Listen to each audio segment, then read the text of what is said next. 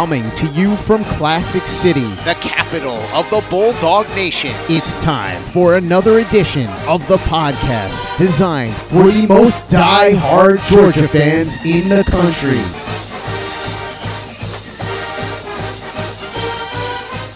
What's up, guys? Welcome back to another edition of the Glory U G A podcast, brought to you by our great friends at MyBookie. Things are getting real in the college football world, so there's no better time than right now to jump in on all the action at MyBookie. They make it simple for you guys. Just go to my bookie dot a g, use the promo code U G A to get a fifty percent bonus for all new users added to your initial deposit, and boom, you are ready to go. Win some cash, put that in your pocket, put it to use during the holiday season, maybe save a little bit for yourself, do something nice for yourself, but you can make it all happen at MyBookie. Bookie. All right, guys, I am your host, Tyler, and here we are.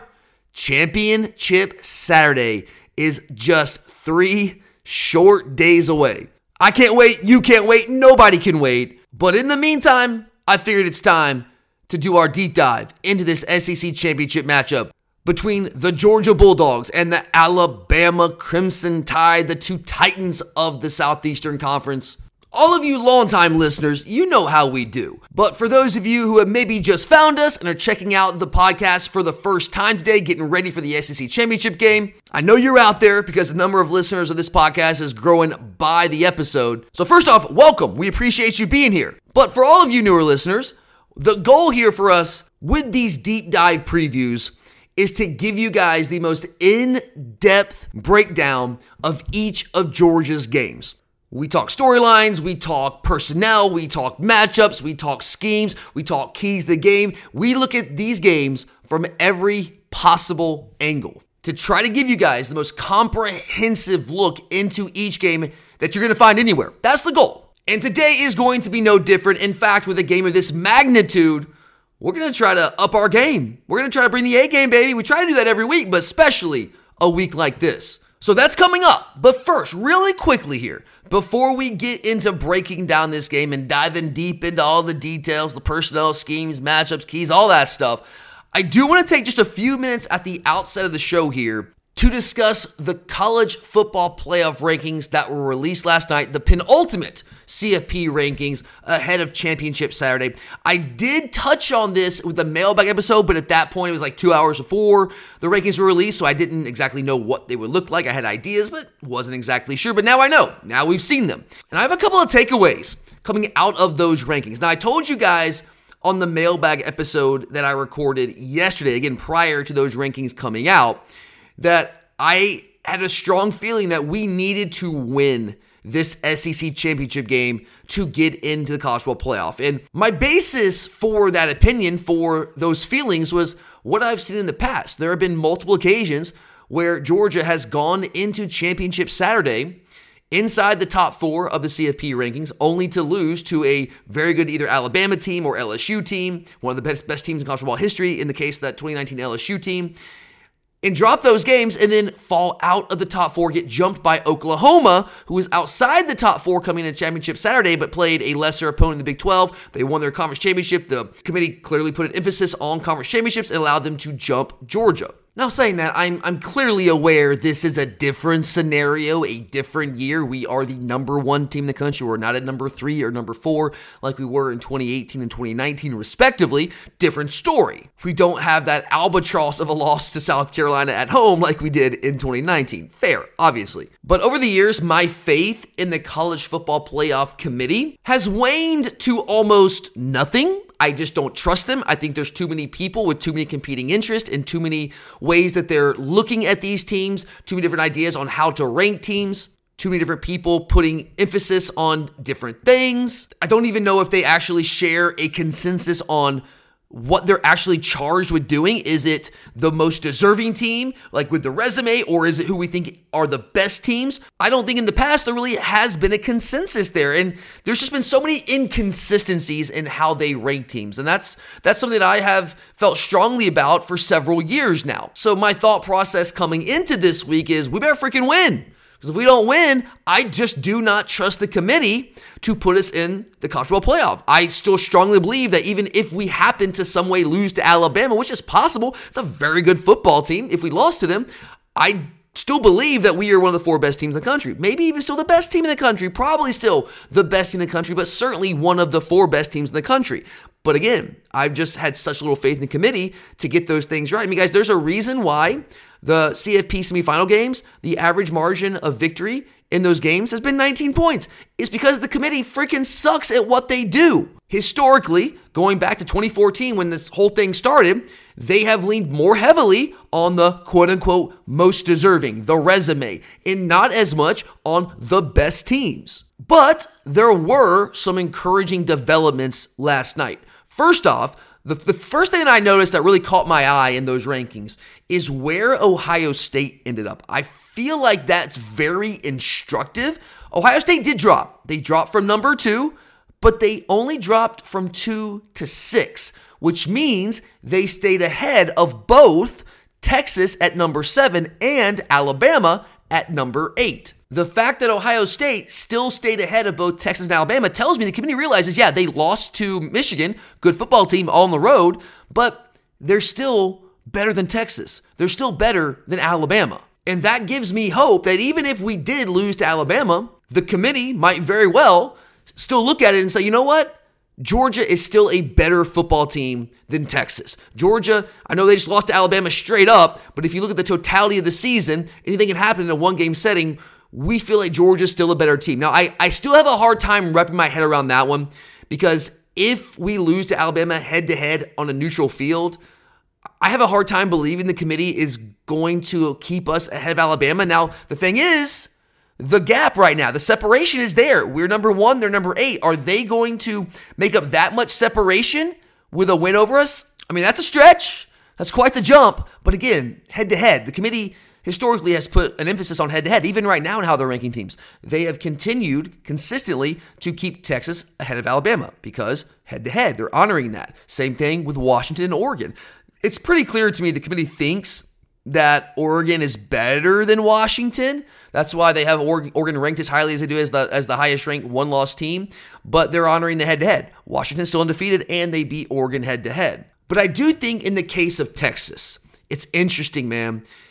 If we lose to Alabama, are we going to drop below Texas, even if Texas wins the Big Twelve title? Because they're going to play number eighteen Oklahoma State. I mean, Oklahoma State lost to South Alabama, okay?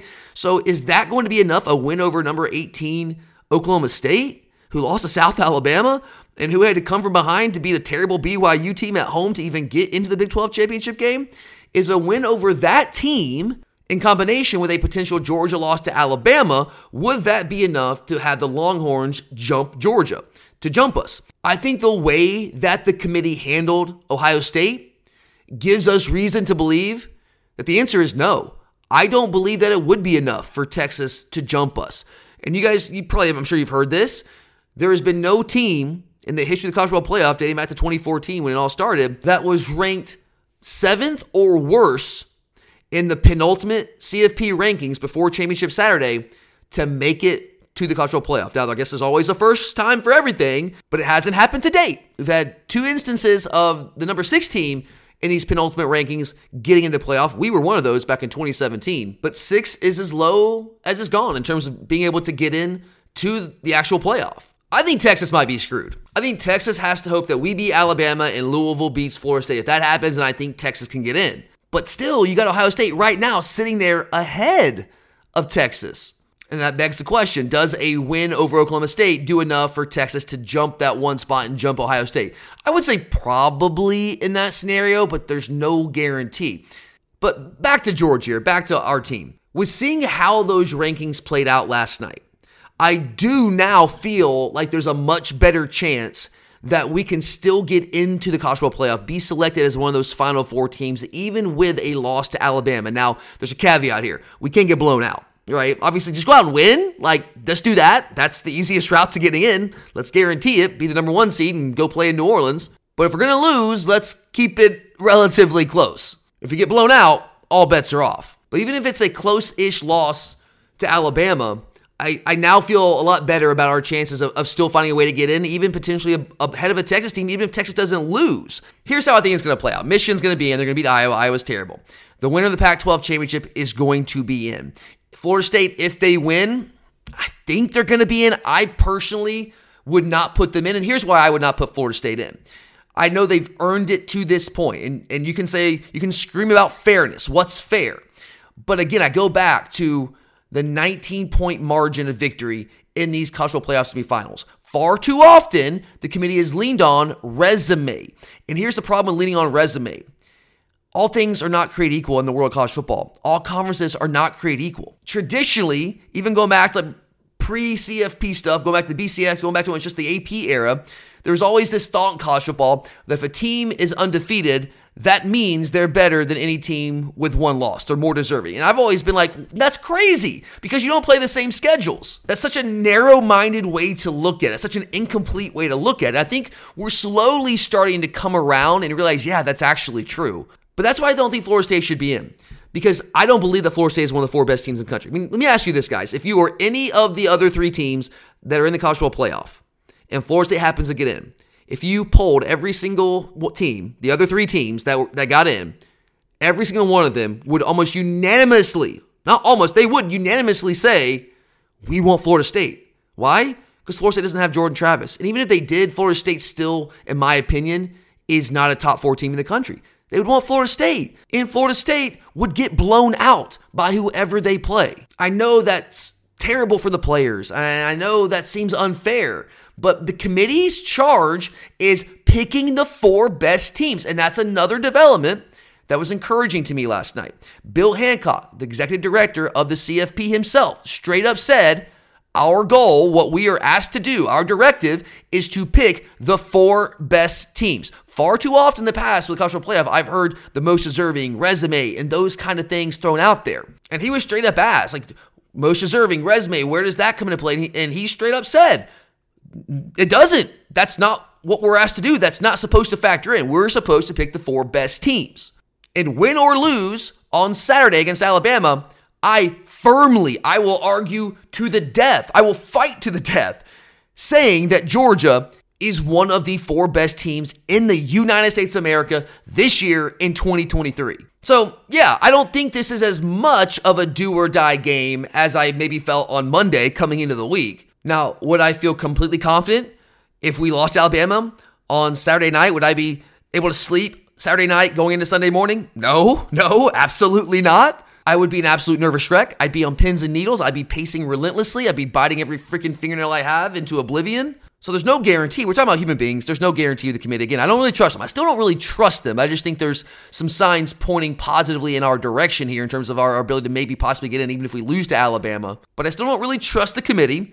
So what would really help us still, I say, if Florida State loses and Texas loses, we're a shoo-in, right? Because in that scenario, Pac twelve champ, Michigan would be in, then probably Alabama. I think they would probably jump Ohio State if they beat the number one team in the country, and I think we would probably also sneak in there as well.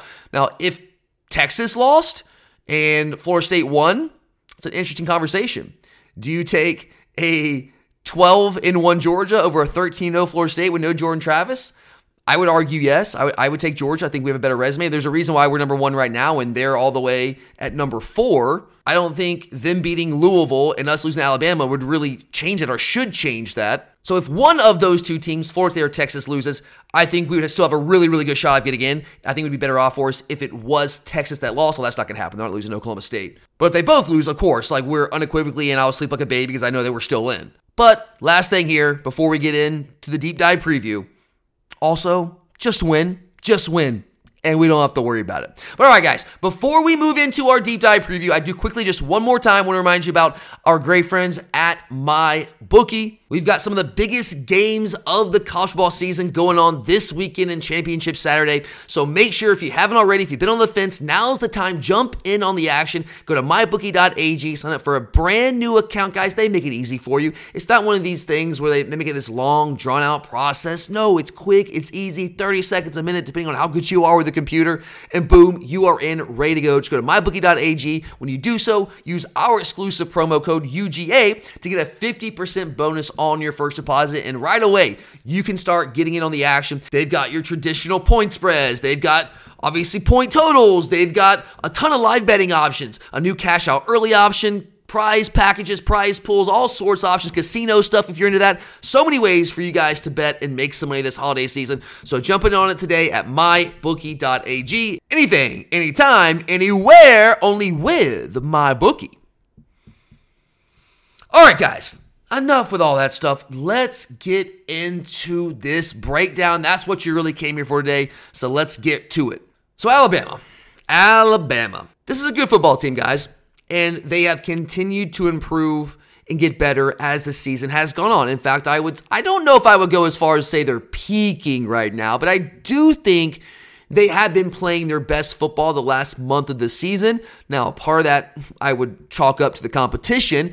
They've not really played anyone with much of a pulse, and even though Auburn doesn't really have much of a pulse, losing by twenty-one points at home to Mexico State the prior week, Auburn, as we know, pushed them to the absolute brink. But this is still a good football team that has gotten better as the season has progressed, and it's one of the, if not the most talented teams overall in terms of their totality of their roster. They're really freaking good, but they are not as good as Georgia. They are not. It's that simple, guys. They are not as good as we are. Now, does that mean that they are incapable of beating us? Absolutely not. The gap between the two teams is not so wide that Alabama does not have a chance to beat us. Clearly, they are good enough to beat us if we do not play to our capabilities. And that's always a possibility in college football. We've seen that time and time again this year. We have not always brought our A game. Now, in big games, more often than not, we do, whether that's Kentucky, whether it was a hyped-up matchup earlier in the year, whether it's Missouri, whether it's Ole Miss, obviously, on the road in a hostile environment in Knoxville. In those big settings, we typically bring our best effort. You can even go back to last year in twenty twenty-one. That seems to be the trend here with these Georgia football teams. So I'm hopeful and expecting us to play a very strong football game, but you never really know. And if we don't play to our, our top level, if we don't play to our capabilities, yes, and Alabama does, they are capable of beating us. They are, they are plenty good enough to do that. But make no mistake about it, guys. We are clearly the better football team. We have been all season long, and that has not changed. Don't believe me? Need some evidence? Got a, a closet Bama fan out there listening in, trying to see what, what the other side's got to say, and you're sitting there saying, oh, no, no, no, Georgia's not clearly better than Alabama. Well, statistically, yeah, it's really not particularly close. If you look at total yardage margin, which those of you listening to the show for a long time, you know what I'm talking about. I use this stat a lot, especially at this point in the season. I think it's very instructive. For your newer listeners, when I say yardage margin, if you're not familiar with that stat, what you do is you take the total yards team has gained, and you subtract from that the total yards that they have given up. How many yards have they outgained their opponents by during the season? That's what total yardage margin is, all right? Well, Georgia leads the country. We are plus twenty-four twenty-five, which means that we have outgained our opponents by a total of two thousand four hundred twenty-five yards this season. Again, leading the country. Alabama, solid, good, but Alabama is plus eleven fifty-seven, which means they have outgained their opponents by a combined one thousand one hundred fifty-seven yards a season. We have more than doubled up Alabama in yardage margin. We are dominating our opponents by a far greater margin than Alabama has all season long. And if you look at the statistical matchups, like if you match up the Georgia offense versus the Alabama defense, the, the Bama offense versus the Georgia defense, there is only one statistical category that I really paid all that much attention to that Bama has an edge in the matchup, and it's red zone offense for Bama versus the Georgia red zone defense. You guys know I've been railing against the red zone defense for Georgia all season long. It has not been up to par. It's not been close to good enough. Alabama's nineteenth nationally in scoring touchdowns and their red zone touchdown percentage at seventy-one percent. We are sixty-seventh. We've gotten better. We were like in the hundreds for a while there, but we're still giving up touchdowns on sixty percent of our opponent's red zone possessions. Now, the caveat there is we're still one of the best teams in the country in terms of allowing opponents to get into the red zone. We are eleventh nationally in opponent red zone possessions. We've only had opponents get in the red zone thirty different times throughout the year. But that's the only edge, statistically, that Alabama has in this game. And I don't do this thing where I say, okay, well, what's the Alabama offense and the Georgia offense? That's not how I match this up. I match the Alabama offense versus the Georgia defense because that's who plays each other on the field. The Georgia offense, the Bama offense are never going to take the field against each other. And if you look at the matchups, that is really the only one that I pay attention to. I think has really much relevance to the game that Bama has an edge in. If you look at total offense and defense, if you look at yards per play offense and defense, scoring offense, scoring defense, F E I, which is an efficiency rating, passing offense, defense, rushing offense, defense, sacks, explosive plays, third downs, red zones, Georgia has the edge in every category except for the Bama offense versus Georgia defense when it comes to scoring touchdowns in the red zone versus limiting opponents scoring touchdowns in the red zone. Now, there are a couple that are pretty close, like the Georgia rushing offense and the Bama rushing defense. We're thirty-first nationally in rushing offense, one hundred eighty-five yards a game. Bama's thirty-fifth in rushing defense, one hundred twenty-eight yards a game. Relatively close to, if you want to call it a draw, fine. Sacks, similar. The one big strength Alabama has defensively, they're good on defense all the way around. They're a top twenty defense. But the thing that they do best is they rush the passer. They're tenth nationally in sacks. They've got thirty-six sacks in the year. That's about three a game. Well, unfortunately for Alabama, we are one of the best teams in the country in protecting our quarterback. We're sixth nationally. We've only given up twelve sacks on the year. So our strength in protecting the quarterback negates Alabama's defensive strength in rushing the passer. But everywhere else, Georgia has the edge. Georgia's the better football team, guys. I've been saying it all year. And look, I know the closer we get to this game, the more nervous a lot of Georgia fans out there get. And I'm not going to completely absolve myself of that. I, you know, guys know how I roll. I'm always nervous. Every game, I don't care. I was nervous going to the Tech game. That's just kind of how I operate. So yeah, am I a little nervous? Yeah, of course, always. But I also still recognize that we are clearly the better football team. I respect Bama enough to know they're fully capable of beating us, but they shouldn't beat us. And for them to beat us, it's going to require us to play less than our best game. Really, all, all that Bama has going for them in this game, the reason if you're scared, if you're nervous about this, it's just the history, right? It's the name, Alabama. It's the fact that Alabama under Nick Saban has won sixteen straight times they played in the city of Atlanta, and that they're seven and oh in Mercedes-Benz Stadium, and we have not beaten them yet in Mercedes-Benz Stadium under Nick Saban. We haven't beaten them in anywhere in the entire state of Georgia under Nick Saban. So that history, it's real. It's out there. I know many of us are scarred by that history. I was at every single one of those games. Trust me, I feel it. I remember it. I have those scars. But I'm also a guy who doesn't believe history matters between the white lines on Saturday. I don't think it matters. I don't think what happened in twenty twelve, what happened in twenty seventeen, what happened in twenty eighteen, I don't think it matters. Now, if it's you and me lining up out there, like, yeah, maybe it gets in our head a little bit, right? Because we're fanatics. We're crazy people. But these players, mo- like, they're aware of how good Alabama's been. But a lot of these guys didn't, like, necessarily grow up Georgia fans, and they're so young. Like, they don't, they don't know what happened in twenty twelve. They don't even know who Chris Conley is, man. I mean, I hope they do, but they probably don't. These guys are not as mentally affected by those scars and the history as you and I are. The last thing they remember is they beat Alabama last time we played them. We won a national championship, and Georgia's won twenty-nine straight games. That's That's what they know. So yeah, we're the better team, guys. We are the better team. Does that mean we'll win? Of course not. Not necessarily. It means we should win, but should doesn't always mean that you will. So let's dive more into this Alabama football team. And I'm going to start with your offense. I'm going to lay out their personnel, give you my thoughts on the players, and then we're going to talk about schemes. We'll talk about how we match up with them and how I would go about trying to slow down the Alabama offense and how I would scheme against them. We got to start with Jalen Milroe. We know he's he's the talk of the town right now, right? Like, he, he's their quarterback who has gotten a lot better as the season has progressed. I got to give the guy credit. He's gotten better. He was a he was a borderline disaster early in the season. That's why he got benched after the Texas game. And that's why I wasn't high on Alabama, and I wasn't taking Alabama seriously as a national championship contender coming into the season. I, I straight up said in the, in the preseason, I don't see Alabama as a title contender because I thought their quarterback situation was a disaster, and it was. Now, it has stabilized. Milroe has gotten more comfortable, naturally, as he's gotten more playing time, and he's become the guy. He's gotten more reps out there. He's become a better player, yes, but he's still not an elite quarterback. He is a dangerous quarterback. He's very dangerous, but he's not an elite quarterback. He's capable at any given moment of pulling off the wow play and, and making an explosive play, because this guy is as explosive as it gets at the quarterback position. But on a down-to-down basis, he's not a consistently good quarterback. He doesn't do the things that quarterbacks need to do to be consistently good. He's not consistently accurate with the football. He's not consistent with his progressions. A lot of times he is a one-read and take-off kind of guy and start scrambling and just improvise. I'm not saying he's incapable of going through progressions. I'm not going to sit here and tell you that he never goes through progressions. There's plenty of examples where he does, at least one or two, maybe three progressions at times, but far too often, he'll look at that first guy and it's not there, and he just escapes the pocket and wants to improvise. He's just inconsistent when it comes to going through those progressions. And that's his game as a passer. He's just inconsistent as a passer. That's why I can't sit here and call the guy an elite player. I can call him a dangerous player. That's the way that I look at him. He's extraordinarily dangerous. He's a thoroughbred horse out there running around, man. The dude is a dynamic athlete. He is explosive. He's big. He's physical. He does have a rocket arm. I mean, physically, the guy's got the goods. I'm not questioning that in the slightest bit. It's just he's still a young quarterback, still an inexperienced quarterback learning how to do the things that quarterbacks have to do. He doesn't operate that offense as smoothly as a guy like, I don't know, for example, Carson Beck does. He is explosive as a, as a runner, but he's also explosive as a passer.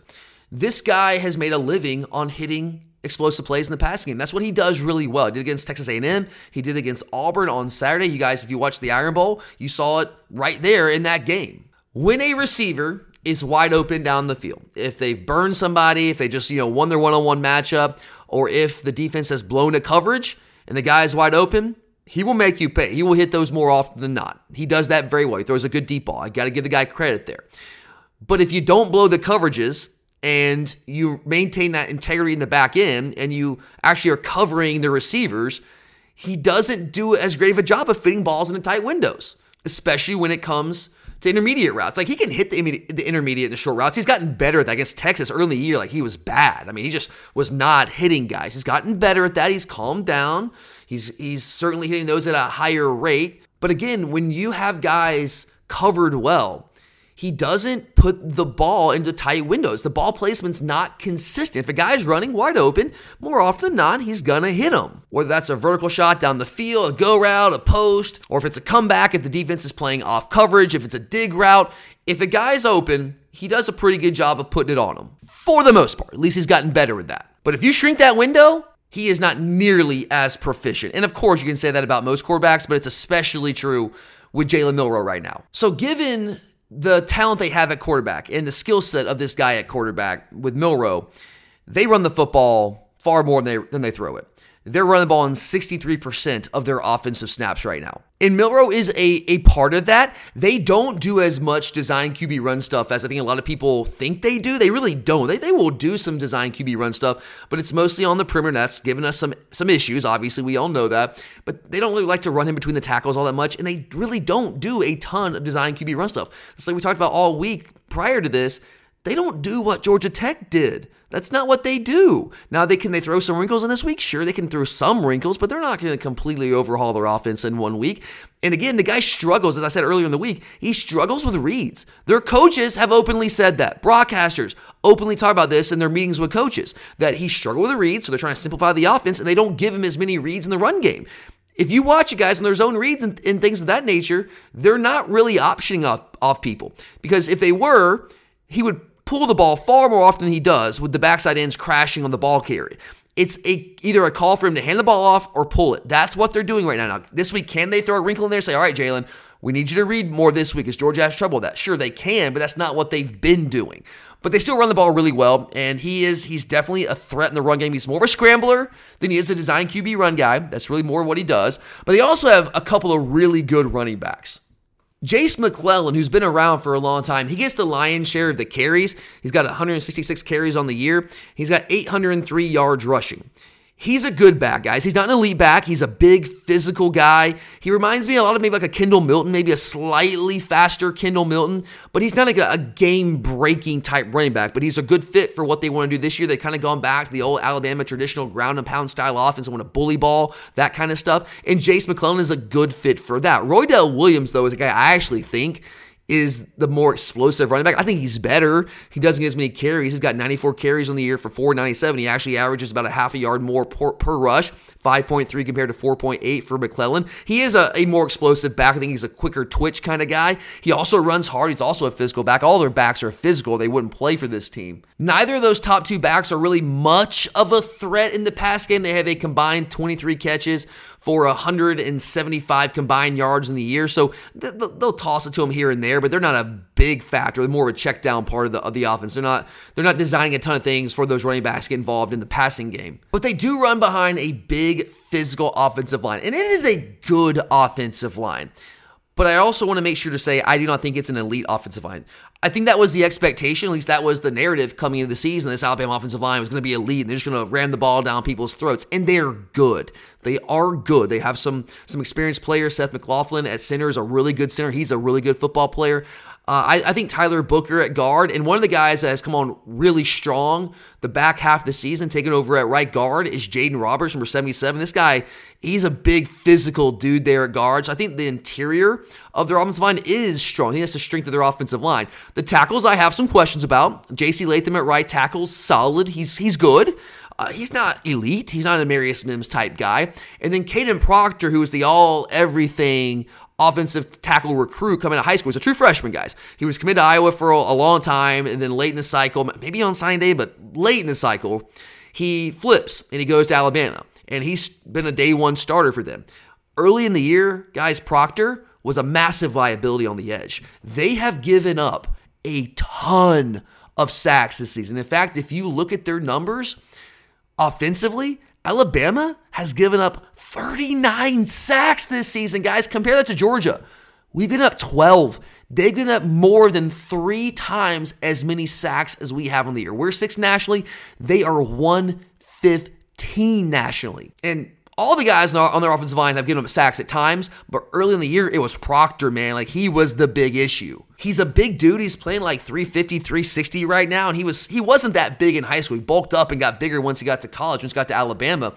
And you can tell he just wasn't familiar with how to play with that size, and he was slow defending speedy edge rushers. He was. Now, he's gotten better. He has stabilized his performance, but he's still not an elite pass-protecting tackle right now. He's a big physical guy in the run game, and yeah, I mean, with that size, he can plow you over in the run game for sure, but in pass pro, especially against speed rushers, guys with twitch, like, oh, I don't know, uh, I don't know, we have this guy named Jalen Walker, right? Heard of him? Yeah, that kind of guy, or I don't know, maybe a true freshman like Damon Wilson. Against guys like that, he struggles, man. I'm telling you, he still struggles. So speaking of pass pro and the pass game at large, let's go to the receivers here. So Jermaine Burton, we all know him well, spent his first two college years here in Athens, won national championship with us, and then went to Alabama, and it hasn't been exactly smooth sailing for him. It hasn't been what I'm sure he probably expected. He thought he was probably going to go over there and put up numbers like Jalen Waddle and Devontae Smith were doing. That's probably what he thought he was going to do.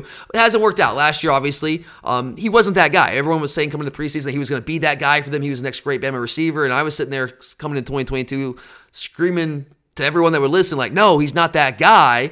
Everyone wanted to just call me a, a hater and say it was sour grapes. I was like, no, I mean, I wish the guy well enough as long as he's not playing Georgia, but he, he's just not that guy. He's a good player. He's just not an elite receiver. Now, he has he has performed much better this year. He, he's done. He's a good receiver, guys. He is a really good receiver. I just don't think that he was the a Devontae Smith level type guy. I think he was a a, a, a Jamison Williams level guy. He wasn't that kind of guy. But he has been their top receiver this year. He's got thirty-three receptions, seven forty-nine yards receiving on the year. Now, he doesn't lead the team in catches. That's Isaiah Bond, an old Buford product. Watched him play up here at Clark Central a couple years back. Good football player. Smaller guy. He's got thirty-nine catches on the year, so he leads them in receptions. But Burton is the leader in terms of receiving yards. He also leads them in yards per catch. He's their big play threat right now. He's been that guy all year, twenty-two point seven yards per attempt. When they're wanting to take those shots down the field, more often than not, it is to Jermaine Burton. Also leads them in receiving touchdowns with seven on the year. Bond is their second leading receiver, five forty-two, but only thirteen point nine yards per catch, four touchdowns on the year. Amari Nyblack is an interesting guy that they have. He plays, ostensibly he plays tight end, but he's not really a tight end. If you've seen the guy, he looks like, I mean, he's listed at like two thirty-five, two forty. That guy looks like he weighs about two hundred fifteen pounds. I have a really hard time believing that dude's two thirty-three pounds. If you've seen the guy on the field, number eighty-four for Alabama, you know what I'm talking about. He looks like an extra receiver out there, and they use him in that in that role. He doesn't really play any inline tight end. They have a couple other guys that they will use in that role. They'll use a guy named C J Dupree. Uh, a guy named Kendrick Law, who we're going to get to in a minute, is also playing more of an H-back kind of role for them. So they, they use different guys. Robbie Outs is another guy they use in that kind of like inline tight end role, because they'll, they'll use twelve personnel. They will. And Nyblack might be one of those quote-unquote tight ends on the field, but he's not playing inline, man. He might do a little H-back stuff, and more often than not, he's split out there. He's flexed out in the slot doing those kind of things. So he kind of operates more as a receiver because he kind of looks like that. And then you have a couple other guys that have been more role players to them, Kobe Prentice and Malik Benson. They've got sixteen and thirteen catches, respectively, on the year. They're capable players, and you've got to you've got to certainly respect them when they're on the field. But it's really t- the top two guys are Burton and Bond. Those are the guys that they, they want to get the football to. And then, you know, Nyblack as well, eighteen catches, three hundred four yards in the year, four touchdowns. He's kind of that third guy in the pass game. But let's get back to Kendrick Law. This guy is a fascinating player for me. I am really intrigued by what this guy brings to the table. Law is kind of the opposite of Nyblack.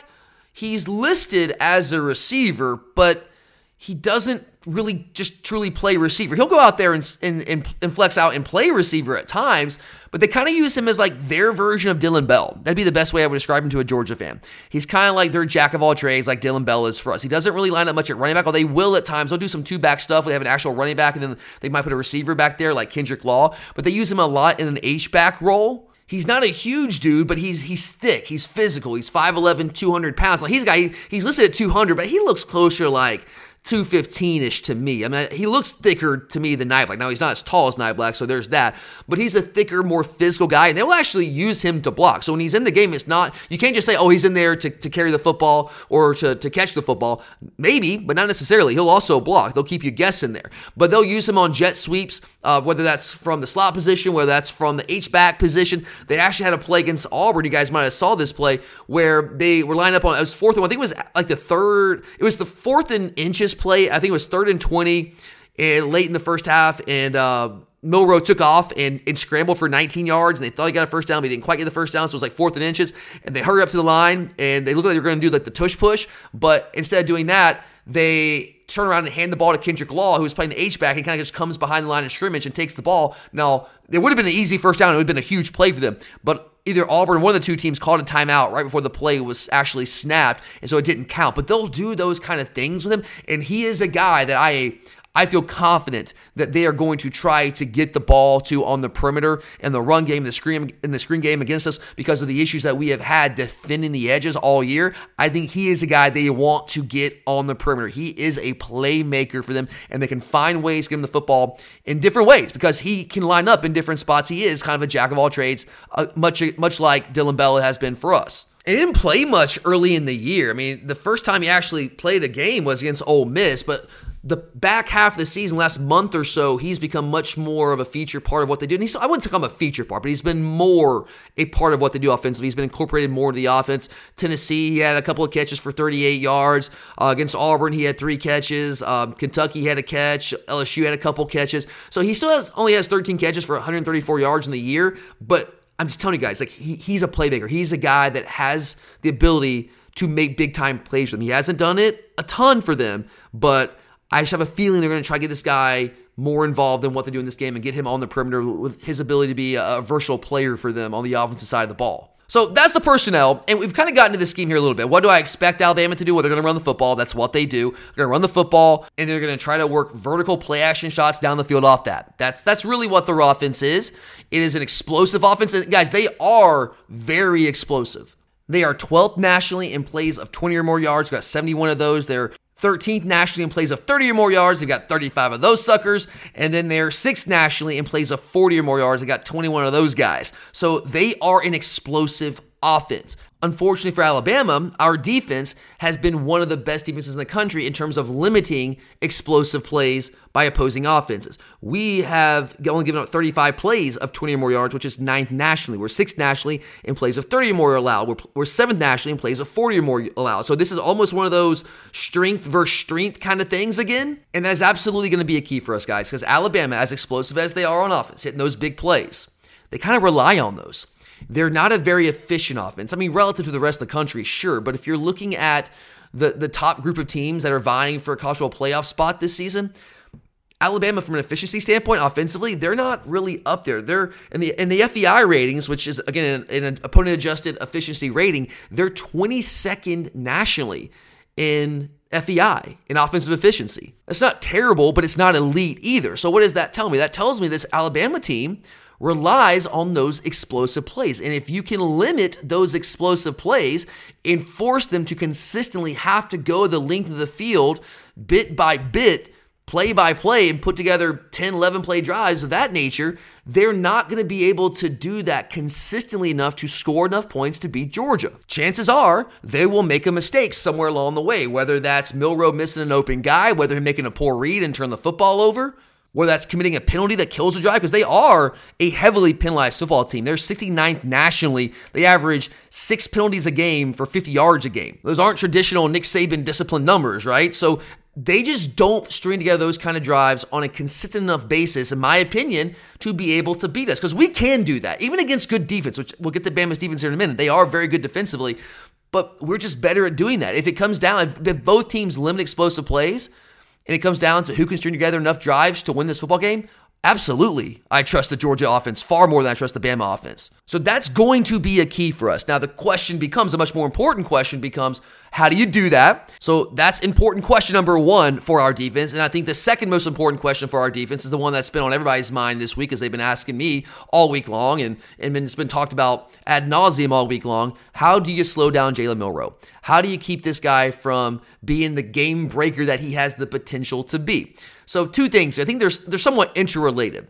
And let's let's go with Milroe here, okay? Let's start with that. And I touched on this a little bit with our mailbag episode, but let's go in a little more detail here. So Jalen Milroe is a guy, again, as I mentioned, is a dynamic athlete. He's more of a scrambler than he is a design Q B run guy, but with his legs, he can absolutely gut you. He can kill you, man. He can rip off explosive plays. You saw that last week against Auburn. You've seen it all year. He's always been able to do that. That's the strength of his game. He has improved as a passer as the season has gone on. He's become much more proficient, but that's still not what he does best. So if you are a defensive coordinator, I say this all the time, most weeks when we do these shows. So if you're new to the show, you probably hear me say this for the first time. If you've been around for a while, you hear me say it for the five thousandth time probably. But as a defensive coordinator, when you're putting together a game plan, what you are trying to do is first determine what does this opponent do best, and then what do they not do well. And then you want to design your game plan in a way that it forces them to beat you doing what they don't do well. You simply cannot allow them to beat you doing what they want to do, playing their football game. You got to make them play, quote unquote, as I often say, left-handed. Make them play left-handed. So what does that mean for Alabama?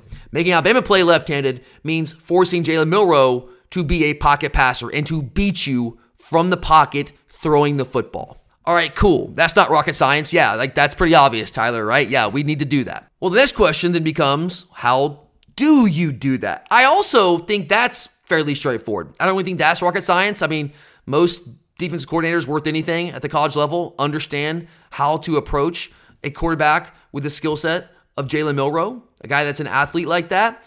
You simply cannot rush the passer with reckless abandon. You cannot freestyle. You have to have a controlled, disciplined pass rush, what we would call a mush rush. You have to squeeze the pocket. You have to rush the passer. That's the thing with Milroe. This is what makes it, I guess, somewhat more complicated, because it's kind of a catch twenty-two. If you don't get after the guy and you allow him to just sit back there and dance in the pocket, he's going to have all day long, even for a guy who doesn't read defenses exceptionally well right now at this stage in his development and doesn't go through progressions at a rapid rate or as quickly as he needs to. If you give him all day because you're scared to rush him, because you're scared that he's going to take off and, and he's going to exploit the rushing lanes you create if you rush too far upfield and you get kind of undisciplined, well, you allow him to sit back there, and, and he is capable, if he can sit back there, to kind of pick you apart and, and find open guys. And really what his receivers do is they just do a good job playing backyard football. If he's got all day back there, if the initial route's not open, they'll just start running around and play backyard football. And the one thing about Milroe, if you watch a guy play quarterback, when he drops, he kind of just like stays in that spot when he's in the pocket. And when he escapes the pocket, all bets are off, right? But when he's in the pocket, he doesn't move well within the pocket, right? He doesn't slide much. He doesn't kind of create those throwing lanes for himself. He kind of just like sits and kind of dances there and is on the tips of his toes in the pocket. So you kind of know where he's going to be. And that, to me, when you know where the guy's going to be when he's in the pocket, it screams, come after him if you know where he's going to be. They don't really roll him much. They don't do a ton of like boot action stuff, which you think they would do with a guy of, of that kind of athleticism and that skill set. When he's in the pocket, He kind of stays in that spot. So he's you, you kind of know where he's going to be. So you're really tempted to come after him. I kind of think you have to. Because you saw what he did. Like when Aller only rushed two guys, that was a crazy play, fourth and thirty-one, right? When you only rushed two guys, and a couple other plays in that game where they did the same thing, where they didn't really come after him. And he's just kind of sitting back there, man. And Kirby said this as well in, in Monday's press conference. I don't have the numbers in front of me, but I trust Kirby on this because it kind of matches what I see with my eyes. According to Kirby, Alabama leads the country in time for the quarterback to throw. Now, maybe that's just something he's thrown out there because he saw it too. Maybe he doesn't have the numbers himself. But if you watch it, you know what I mean. People don't come after him, or at least they haven't as much lately because they're approaching it the way that I said most teams know how to approach it.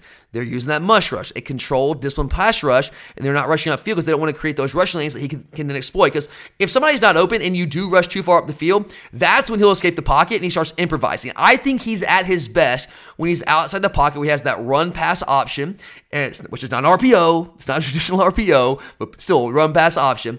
And he, uh, when he gets out on the edges like that and can extend the play, he's improvising. Their, their receivers do an extraordinarily good job at the scramble drill, playing backyard football, just getting open. They see him escape the pocket, they kind of abandon their routes, and they just try to get open. And he does a good job keeping his eyes down the field when he's doing that. And he he finds those guys. And that's how they hit a lot of their explosive plays. They really hit their explosive plays in two scenarios: off broken plays, broken coverages, or when he escapes the pocket, and they're just playing the scramble drill, backyard football, and they find guys. I think you have to make him sit in the pocket, but you also have to find a way to pressure him when he's sitting in the pocket. And that's what makes it more complicated. How do you do that? Because those seem to be somewhat at odds, right? Because you want to you want to keep him in the pocket with, with discipline, but you also want to rush the passer and rushing the passer and kind of getting after him. Sometimes you be a little undisciplined to do that, right? Like you can't just say, all right, I'm gonna I'm gonna rush slowly and discipline here. I want to. Sometimes you want to use that speed rush and, and get up the field a little bit, so then you can you can bend the edge and get after the quarterback. If you do that, oftentimes he takes off. So it's kind of a catch twenty-two. How do you approach that? It's the same thing with stunting with your interior defensive lineman or any of your defensive lineman. If you stunt too much, that might cr- create those running lanes that he can take off and and, and, and cut you into pieces with, with his legs. So one of the ways that I would go about that is I would use some overload blitzes off the edge. And the reason I would do that is because if you have multiple guys coming from the same angle off the same edge, well, one of those guys can play with more discipline and more like rush lane integrity, where the other guy would then be freed up more to be a little more freewheeling, right? And, and kind of freestyling out there to do whatever he needs to do to get after the quarterback. I really do like overload blitzes against this Alabama team, specifically against Kadyn Proctor. That is the guy at left tackle that I would target. And I would use our twitchy guys over there, man. I would line up Jalen Walker and I would line up Damon Wilson on the same side. I had both those suckers coming off the edge, off the same edge. And I'd be okay if, like, if it's Michael Williams, right? Maybe you want to use one of your five techs to be that guy that, that uses more structural integrity against the uh, in his pass rush, more discipline, and you use one of the twitchy guys, whether it's Walker or or Wilson or whoever you might want to use out there. Maybe a Smile Munden, whoever, maybe use them in that role of kind of, okay, I'm going to turn you loose, let you get after the quarterback. But again, I really like the overload blitzes, whether that's on the edges, whether that's overload blitzes from the interior. I think that is the way to approach it. That allows you to keep that that discipline and that integrity, kind of keeping him in the pocket, but also allows another guy to come free and be a little bit more unleashed when it comes to rushing the passer. Now, from a coverage standpoint, it's also tough. Like, it's really tough to play a lot of man coverage against a quarterback with the skill set of Jalen Milroe. It, it just is, because when you play man coverage, what are you going to do when the receiver runs a route? You turn your back to the quarterback, right? You're chasing the receiver. And when that happens, the quarterback sees numbers. When he sees your back, he's taking off, man. He's running because the, the lanes are there. There's no one sitting there watching him. And what do you have to do in those cases? Well, you got to spy him, right? So if you play man coverage, you probably need to spy the guy. But if you spy the guy, it means you're taking somebody out of coverage, or you're taking a, a blitzer out of the pass rush. So that comes with its, with its own issues as well. But I think you have to spy him. I mean, that's pretty clear at this point, if if you're playing man coverage, which we're going to do some. Now, I, I I don't know if I would do, if I play a lot of man coverage, like the money downs and those third down situations. Again, they're really explosive, and they're really explosive on third downs. Like they they hit a lot of their explosive plays on third down. It's kind of uncanny. The dude is averaging twelve point seven yards per attempt on third down this year. He's got sixty-five percent completion percentage and seven touchdowns on third down. So they are dangerous, even on third and long situations. He can be really explosive. So you, you got to be careful there at times, but man coverage is a big part of what we do. Now, we've run a lot more zone this year than we have in years past, whether it's some cover two stuff, whether it's even some cover three stuff at times. We're in a lot of quarters, and in some ways quarters has kind of like seemingly become more or less our base coverage, it seems like, this year. But we still do like to play some aggressive in-your-face man coverage stuff. And I think we can get away with that against Bama's receivers. Burton's a really good receiver, but I feel comfortable if we got Kamari Lassiter on him. I feel comfortable with that matchup more often than not. I think Dalen Everett's gotten a raw deal this year. I think this guy's played much better than people want to give him credit for. Has he got beat at times? Sure, of course, but not as consistently as people want to make it out to be. The dude's essentially given up like one catch for about ten yards a game this year in man coverage. He's not Kamari Lassiter, but he's not a slouch either. So I'm fine with we play some man coverage. We just got to have a spy that we feel good there. I think we need to switch up who that spy is. I think we need to switch up the coverages like you do every game, especially against a guy like Milroe. You want to keep this guy guessing because I still don't think he processes at as fast of a rate as he needs to. And that could give us the, the chance that we need to get back there and and get him on the ground. And that's the thing with their sack numbers. Is a lot of that on the offensive line? Yes, of course. But a lot of that's on the quarterback as well, because again, he does not go through his progressions and his reads, doesn't process as quickly as you would like your quarterback to do, because he's just young, he's inexperienced, hasn't done it a lot. He's gotten better at it, but he still doesn't do it especially well. And you can help manufacture some issues with in that regard by switching up your coverages and showing him some things that maybe he hasn't seen. Keep the guy guessing. Throw some some some, some three match at the guy. So throw some old school three match stuff. Throw some man under. Throw some some two under. Throw some cover three. Throw some quarter stuff at him. Throw some palms coverage. That two trap stuff. I actually like to see a fair amount of palms coverage. I think this is a guy that we can bait into some mistakes. And it's a pretty simple coverage. If you're not familiar with palms, sometimes it's called two read, sometimes, sometimes it's called uh, two trap. But really all it is is it looks like man coverage on the outside. You got a cornerback and you get, and you got the safety. You got two receivers out there. It's all based on the number two receiver, that inside receiver, the slot receiver. If that guy releases inside or vertical, then the the safety, or maybe it's the star defender, whoever it is, and, and, and how you structure your defense, they got that guy in man coverage. And the cornerback has the number one receiver in man coverage. If, however, that number two receiver releases outside, then the cornerback comes off number one and he takes that number two receiver who's breaking outside. And a lot of times quarterback's not going to see that because he thinks it's man coverage, and then you got that cornerback kind of trapping him, sitting there just kind of baiting him, and then he breaks the ball and you got yourself an interception or a pass deflection. I think we can do those kind of things, use some robber coverages against him in the middle of the field, but regardless, you got to switch things up, and if you run man coverage, be very, very careful. I'm not saying to stay away from it. You you have to do it at, su- at some point. You got to do it a little bit to keep him honest, but you got to also understand you got to account for his legs, which of course our coaches know. But all right, guys, we went long there on the Alabama offense and how we match up there and, and, and what we need to do from a schematic standpoint to try to slow them down. Obviously, it's keep Jalen Milroe in that pocket, and I gave you guys some of my thoughts on how to do that. So we're going to get to the Alabama defense, Georgia offense here momentarily. But first, let me remind you guys once again about our great friends at Alumni Hall. Holidays are here, man. Whether you are ready for them or not, they are here. Christmas music, music is blaring, at least it is in my house. I am already tired of it. Yes, I'm the Grinch. That's okay. But Alumni Hall is going to put a smile on everybody's face because they have all the best Christmas gifts for every Georgia fan in your life waiting on you to pick up. You can stop by in-store inside the Epsbridge Shopping Center here in the Classic City or online at alumni hall dot com. It's a great online shopping experience. They have all the best brands, all the styles, great men's selection, women's selections, children's selections, home and office, car stuff, whatever you're looking for. A ton of stocking stuffers. Again, I saw that earlier this week. Really cool stocking stuffer ideas for uh, for your family. So check them out today, today guys, because Alumni Hall is where the Bulldogs shop. All right, let's flip this over and take a look at the Alabama defense. Now, this unit is a very good unit. I still don't know if I would go as far as calling them like elite, elite. I think they are one of the best defenses in the country. Statistically, the numbers tell you there are essentially a top twenty caliber defense, which is about right. Georgia's a top ten caliber defense, Bama top twenty. They are seventeenth nationally in total defense, three hundred twelve yards a game, nineteenth in yards per play, fourteenth in scoring of eighteen points per game. They are tenth in uh, defensive F E I and efficiency. They're fifteenth in passing defense, thirty-fifth in rushing defense, so not as good as they have been in the years past, a lot like us.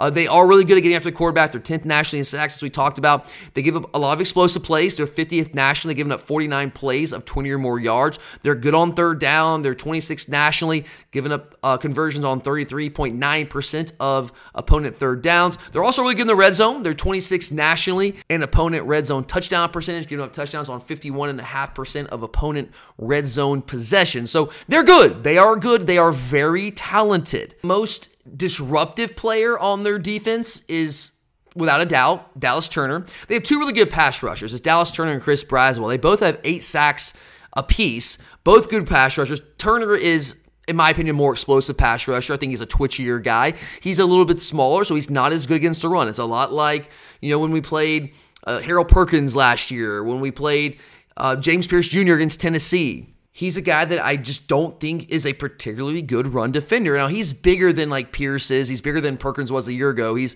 he's about two fifty. He's like six four, two fifty. So he's not like he's a super small guy, but he he's not a, a really stout guy. He's not a particularly strong physical guy.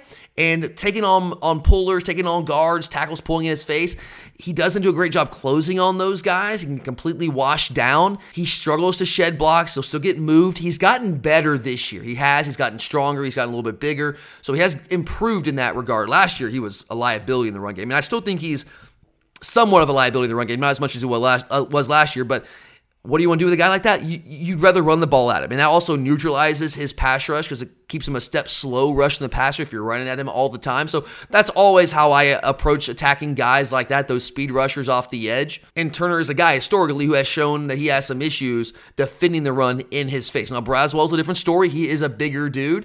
At least he looks bigger on the field. He's listed like two fifty-five, so just a little bit heavier. Then Dallas Turner, he's a little shorter, so he's more stout, but he just looks bigger, and he is a stronger run defender. He's stronger at the point of attack than Dallas Turner is, but he's still not, like, stopping the run is still not what he does best. Both these guys, what they do best, their greatest strength is rushing the pass, and they got two of them on either edge, which is exactly why they are tenth nationally in sacks this year, thirty-six on the season, three a game. It's those two guys. They together have combined for sixteen sacks on the year. The other guy that I really like when I turn on the tape is number ninety-two, Justin Igboigbe. We recruited this guy pretty heavily. I thought we were going to get him for a little while. And he's a five-tech guy, a lot like Michael Williams. He's got six sacks in the year, ten and a half tackles for loss. He's a really good athletic five-tech. He's good against the run. He can give you some strong pass rush from that five-tech position, which in the Georgia-Alabama style defense, that's not typically a glamour pass rush position, but he gives them more from that position than I think they've had in a while. So yet another reason why they are so good rushing the passer. Now, against the run this year, they are not a vintage Bama rush defense. Just like we're not a vintage Georgia rush defense, we've talked about that all year, you can say the exact same thing about Alabama. And it's largely for the same reasons that we aren't a vintage Georgia rush defense this year. They just simply aren't special on the interior of their defensive line. They're not, guys. They don't have the dudes they had in years past. There's no Quinnen Williams out there, right? There's no Marcel Darius out there. They don't have guys like that. They have good players. Tim Smith's played a lot of football for them. He's a really good football player. Jaheim Otis is a big physical guy, a good football player on the interior of the defensive line, a lot like Nazir Stackhouse is a good player for us on the interior of our line. Zion Lowe, Warren Brinson, all good players, but who's the game changer there? We don't really have the overall game changer right now in our defensive line. Neither does Alabama. They don't have that guy that consistently commands double teams that frees up the other guys on the defensive line and frees up their inside linebacker. And I think this is a defensive front that our offensive line can have success against. Their edge rushers do give me some cause for concern because they're really good. But again, we've been so good. Having Marius Mims back is huge in this game. Now, if Truss was out there having to play right tackle, I, w- I would have some concerns. I would love to not see Xavier Truss at tackle at all in this game because these guys, especially Dallas Turner, are exactly the kind of edge rushers, speed rushers that Xavier Truss struggles tremendously with. Let's keep him in that guard rotation. He might have to start at guard. We'll see what Tate Ratledge's status is and what his health is. I think Tate's got a shot to go in this game. We'll see as we get closer to the game. I don't know there, but I don't, I don't feel very confident with Xavier Truss out at, at left or right tackle in this game. It's just not something I want to see because if he's out there, you know the, the Alabama defensive coaches are going to see that, and they are going to try to get those matchups on him, and he's going to struggle in those situations. But with Mims out there, and, and Ernest Greer on the other side has gotten better, obviously to a lesser degree. I don't feel as comfortable and confident with him out there. I'm sure they'll try to scheme some matchups, some one-on-one matchups against him, and that is something to watch. That is that is um, a, a scary thought at times for me, but I'm very confident in a Marius. Dude's a first-round draft pick, and he's going to show that. He played maybe his best game ever against Tech last week. That guy was off the charts good. I think in the run game, we can get movement on this defensive front. I think that we can, I know that we can move Braswell, and I know that we can certainly move Turner. I think we can move the interior guys. I, I think they're good. I just don't think that they're, they're elite. I'm not going to say that we're going to dominate them. They're, they're too good to say we're going to dominate them, but I don't think they're going to be able to dominate us. I think that we're going to have a fair amount of success running the football, and we're going to need to. And another reason why I believe that we can have some success running the football is their inside linebacker group. It's not, it's not a good group, guys. They're, they're, they're, okay. I mean, they're not, I'm not going to sit here and say they're terrible, but they do not impress me. They have not impressed me at all from like week one to now. I have not been impressed by any of those guys at any point this season, especially former Georgia Bulldog Trezmen Marshall. I thought it was just crazy when he transferred to Alabama. I'm like, why are you taking this guy? Especially if he's going to like contend for a starting spot. This guy would not have been in our rotation this year. I mean, maybe he would now with with Pop out, but if Pop was healthy and you got C J there, I mean, he's not going to be in the rotation. And he started a number of games for Alabama this year. He's not starting now. He's still in the rotation. He's still playing for them. He's not starting now because they've seen exactly what I said all offseason. Like, if that's the dude that you're going to rely on to be a starter for you, you in trouble, Alabama. This is a guy that wasn't going to play at Georgia, and you're taking him to maybe be a starter to contend for that? That's not a good look. And that's kind of what he was doing early in the year, but he's not now. Uh, it, the top two guys are Jihad Campbell and Deontae Lawson. Lawson is the best of that trio. In my opinion, I think he's the most athletic. Now, technically, Jihad Campbell is the is the leading guy in tackles. Now, Caleb Downs, the freshman from Mill Creek, who plays safety for them, who we wanted and did not get. Gwinnett County strikes again. He's leading the team in tackles. Got ninety-five from that safety position, which that tells you something too, right? But Jihad Campbell's second with sixty-one. Deontae Lawson is uh, fourth with fifty-seven. But Lawson missed a couple games. He's only played nine games this year. Campbell's played eleven. So throw the overall tackles out. It's not apples to apples. In my opinion, Deontae Lawson is the better inside linebacker. But again, I don't believe in really any of those guys. I mean, guys, with Trezmen Marshall on the field last week, he played some of the first half against against Auburn. He might have been their first touchdown drive, and the dude was just, I mean, he was getting he was getting moved. He couldn't get off blockers. He looked lost out there, and then I don't know if he played after that, to be honest with you. I was like, is Trezmen out there? Like, what happened to this guy? And he's just like, we're not playing him anymore. He's become a liability when he's out there. He is. He's just not a good enough player to play at that level for that type of team. And as I mentioned earlier, a, a big part of why these linebackers have struggled, because they, they have athleticism, at least Lawson and Campbell do, but a big reason why they struggled is they don't have that interior presence, that dominant interior presence that's able to, to command double teams, eat up space, and keep blockers off them. And all three of those guys have a really hard time shedding and disengaging from blockers. When you get up to the second level on them, you've got them beat because they are not going to get off those blocks. They don't use their hands well. They're almost helpless. They're almost helpless when the offensive line can get up to the second level. Again, that's a big part of why they have given up almost one hundred thirty yards rushing a game this year. Now, I know Auburn was able to put up almost two hundred fifty on the ground against them last week. Now, we're not going to be able to attack them the way that Auburn did. A lot like Alabama's not going to be able to attack us the way that Georgia Tech did offensively because we don't run our offense the way that Auburn does. We don't have a mobile quarterback. We don't have a dual threat guy. So we can't really do the option S stuff that Auburn was doing to them and Auburn did to us. We just can't attack them that way. But we can still use some of those principles in terms of misdirection that Auburn did to, to really hurt this Alabama defense and be able to run the football. I mean, regardless, even if we don't have that dual threat quarterback, which does make it more of a challenge for us, we're gonna have to find some ways to to overcome that. And what we usually do, guys, since we don't have a, a dual threat guy at quarterback, we use our tight ends, we use our H-backs, we use our receivers, and we run a lot of R P Os. We'll run what we call a toothpick. We're running that. It's basically what, what everyone else would call split zone bluff, and that can that can occupy that either backside defensive end or can occupy the, the star defender. We'll use floss, which is instead of going split zone across the formation, you have the H-back, and he just kind of goes in the, into the flat from his side. So if he's if he is positioned to the boundary, then he'll go into the flat to the boundary. If he's positioned to the field, he'll go into the flat to the field, and will occupy maybe the front side defender or whoever maybe might be backside, depending on where the run goes. We'll occupy them that way, which usually do that with a quarterback who's mobile, right? With a, with a quarterback run threat, we don't have that, so we have to do it in different ways. So we use our H-backs, use our tight ends, use our receivers, use our running backs at times. And I think you're going to see us use that liberally in this game. We use it a lot, and it's it's a regular part of our offense. I think you're going to see a lot of that, that split zone bluff stuff, the the, the floss play, because that's a way to slow down the pass rush of Dallas Turner and Chris Braswell, because in certain coverages and certain looks, depending on what they're playing, they might have responsibility in coverage for that linebacker, for that H-back. And if they're releasing to run a route, they've got to go with them. So you can take them out of the, the, the pass rush game by doing that. So I think that's going to be a big part of our game plan. It would be a big part of my game plan if I'm Mike Bobo.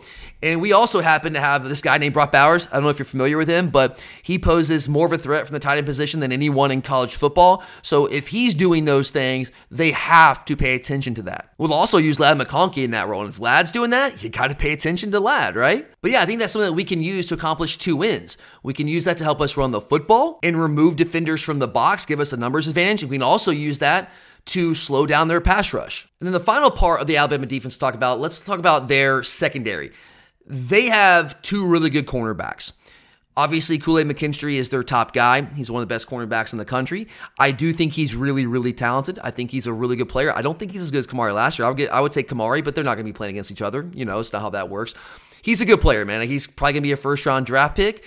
He's not unbeatable. I've seen this guy at various points this year get beat on routes. He's not so good that you just shy away from his side of the field. He's not that kind of guy. I don't know if I really believe in shutdown corners anymore anyway, as I often say. And then Terrion Arnold on the other side, he's another guy that we recruited heavily. A lot of these guys on Alabama's roster, a lot of guys on our roster, both sides recruited, and some, some you got, some you didn't get. Arnold's one that we did not get, and he went to Alabama, and he's been a really good player for them. But he is a guy that he'll give up some explosive plays. I think he's not on the level of Kamari Lassiter. He's not on the level of Kool-Aid McKinstry. But he, again, it's kind of like Dalen Everett. He's not, he's not a scrub either. He's a really good football player. And then at safety, a lot like last year, I think these are guys that you can absolutely attack in coverage. And they will run a lot of man coverage, guys.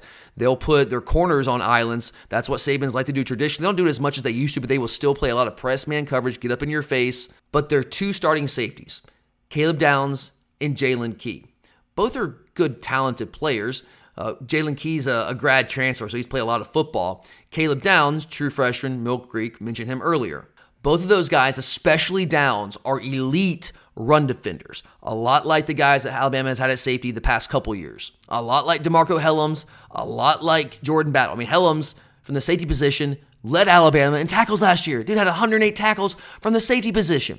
Him and Jordan Battle were really good run defenders, but they were liabilities in one-on-one coverage. And they tried to not allow them to be in one-on-one coverage any more than they had to be. But there are ways that offenses can go about, depending on what coverage you're running. Really, no matter what coverage you're running, you can get the matchups you want on these guys. And if you can scheme it up to get them matched up one-on-one with one of your better receivers, whether it's Brock Bowers at tight end, whether it's Ladd McConkey out of the slot, whether it's Dominic Lovett out of the slot, whoever it might be, if you can scheme that one-on-one, you are going to win the vast majority of those battles. And that is going to be a major part of what Mike Bobo needs to do in this game. It's going to be incumbent upon him to find ways to scheme up matchups with Bowers specifically, Ladd specifically, on those safeties. Those safeties and also their inside linebackers. We've got to find a way to get those matchups because we are going to win those matchups, guys. We are going to create explosive plays against this Alabama defense if we can scheme up those matchups. A big part of doing that and being able to find those matchups is running the football. That's what I go back to. Right? You've got to find a way to run the football on this team. Because if we do that, those safeties are going to creep in. It's going to affect what coverages Alabama's running on the back end. It's going to create more one-on-one opportunities for Brock Bowers, for Ladd McConkey, for Dylan Bell, for Dominic Lovett. And when we can get those matchups, I'm telling you, we are going to exploit them against those safeties and against those linebackers if we can scheme it up, if we can run the football well enough to make it happen. And I'm not saying we got to do what Auburn did in last week and go for roughly two hundred fifty. If we can run the ball for between one hundred thirty to one hundred fifty yards, that's good enough against this Alabama defense. And given how Kendall Milton is running the football right now, how Dejon Edwards has been running the football all year long, Both of these guys have had career years. Kendall Milton has had a career month. I like our chances to hit those markers. That's it, guys. Like, we need to hit one thirty to one fifty, somewhere around there. Anything past that, it's gravy. If we can run for like two hundred plus, I mean, I don't see how we lose the game if we hit those numbers. I don't expect that, but I think we can hit one thirty, one fifty. I mean, Bama's given up one hundred thirty yards a game on the ground. We're running the football better than we have at any point this year right now. Those backs are running it. They're running better than they have at any point this year. Our line is blocking better than it has at any point this year, if, especially if Tate comes back. We're healthier on the offensive line and more experienced on the offensive line than we have been at any point this year. So I do think we'll be able to scheme up the matchups, whether it's our ability to run or it's Mike Bobo just getting into his bag. I think we'll be able to, and we need to, because that's how we're going to create explosive plays against this Alabama defense. All right, guys, I know this has gone a little long today. We're sitting here at one hour, eight minutes right now. But before I leave you today, I want to give you guys a couple keys to this game, kind of wrap this thing up. And I've talked about some of these keys. Let's just summarize it here real quick. First off, in a game of this magnitude against two really talented football teams, two really good football teams, it's always the little things that can be the decisive factor, right? It, it's turnovers, a turnover here or there, a missed field goal here or there, special teams, a penalty at a very inopportune time, all of those things. When I say that if we don't play our A game, Alabama can beat us, that's what I'm talking about. Us not playing our A game means that we commit some uncharacteristic turnovers. We have some dumb penalties. We play poorly on special teams. We miss some, some blocks. We blow some assignments in the back end and give up explosive plays. Those are things that we cannot do. That's a key in this game. Whoever wins the turnover battle will probably win this football game. I think the margins are close enough that that could be a decisive factor. Special teams, I think both teams are good on special teams. Both teams use their starters all over their special teams. I mean, they're littered everywhere. Both teams put a lot of emphasis on that. They have a really good kicker. Rijkaard is an awesome kicker. There's a point this year, guys, where he hadn't missed a kick at all. He's missed three now this year. He missed one against Auburn, but he doesn't miss often, guys. He's only missed three this year. He's the guy that's kind of solved the kicking issues for Bama. Remember, Bama used to have all those kicking issues for years. It was kind of like their one fatal flaw. It almost cost them in the twenty seventeen national title game. Yeah, we don't know how that turned out, right? Shouldn't have brought that up. But Rijkaard has been that dude for them at kicker. He's been really good. He's a he's a graduate now, so this is his final go-around, and he always gives them an edge in games. Now, our guy, Peyton Woodring, has been really good the, the last, you know, two-thirds of the season. He was a little shaky at first as a true freshman, but he's really come on now. He hasn't been challenged in super big moments, but in the big moments that he has had to put up kicks, he's done really well. He's answered the bell. I know they weren't long kicks at all, but it was a hostile environment, and those are important kicks. He was able to make those, made some at Tennessee. So I, I really like Peyton Woodring. I think he's going to be a really good kicker for us, but it's hard to say that we have the edge there when it comes to the place kickers. Rijkaard has been that good, but we need to win the turnover battle. We can't commit those debilitating turnovers. That's the case in every single game, but especially when the margins are this small, those kind of things, special teams play, turnovers, penalties, those can be decisive factors. I like our odds there. We've been really good in not turning the football over this year. We've been really good in forcing turnovers. We are one of the top teams in the country in forcing interceptions. We've got twelve on the year. We don't force as many fumbles, but that's more a, a function of luck, in my opinion. Yeah, like you can force fumbles, especially if you're rushing the passer. And since we don't rush the passer as well, we like we don't knock the ball loose from the quarterback as often as a lot of other teams do. But we we have done a good job of, of, of forcing interceptions this year. But just win the turnover battle. Don't commit the debil- debilitating turnovers. Try to force those key turnovers. Play a clean game. I feel like I said that every week because it's important every every game. It matters. But again, when the margins are this tight, two really talented football teams, two really well-coached football teams, those things can be decisive. But getting into the game plan specific stuff, with this Alabama offense, I think there's two general keys. Number one, limit the explosive plays. They make a living off those. Force them to go the length of the field on a consistent basis and string together those longer drives and force them to be efficient. Don't allow them to beat you being explosive. Force them to beat you being efficient because they do not do that nearly as well. And then key number two, force Jalen Milroe to become a drop back passer. How do you make Bama try to beat you being more efficient and keep them from being explosive? Keep them in the pocket and force them to beat you as a drop back passer.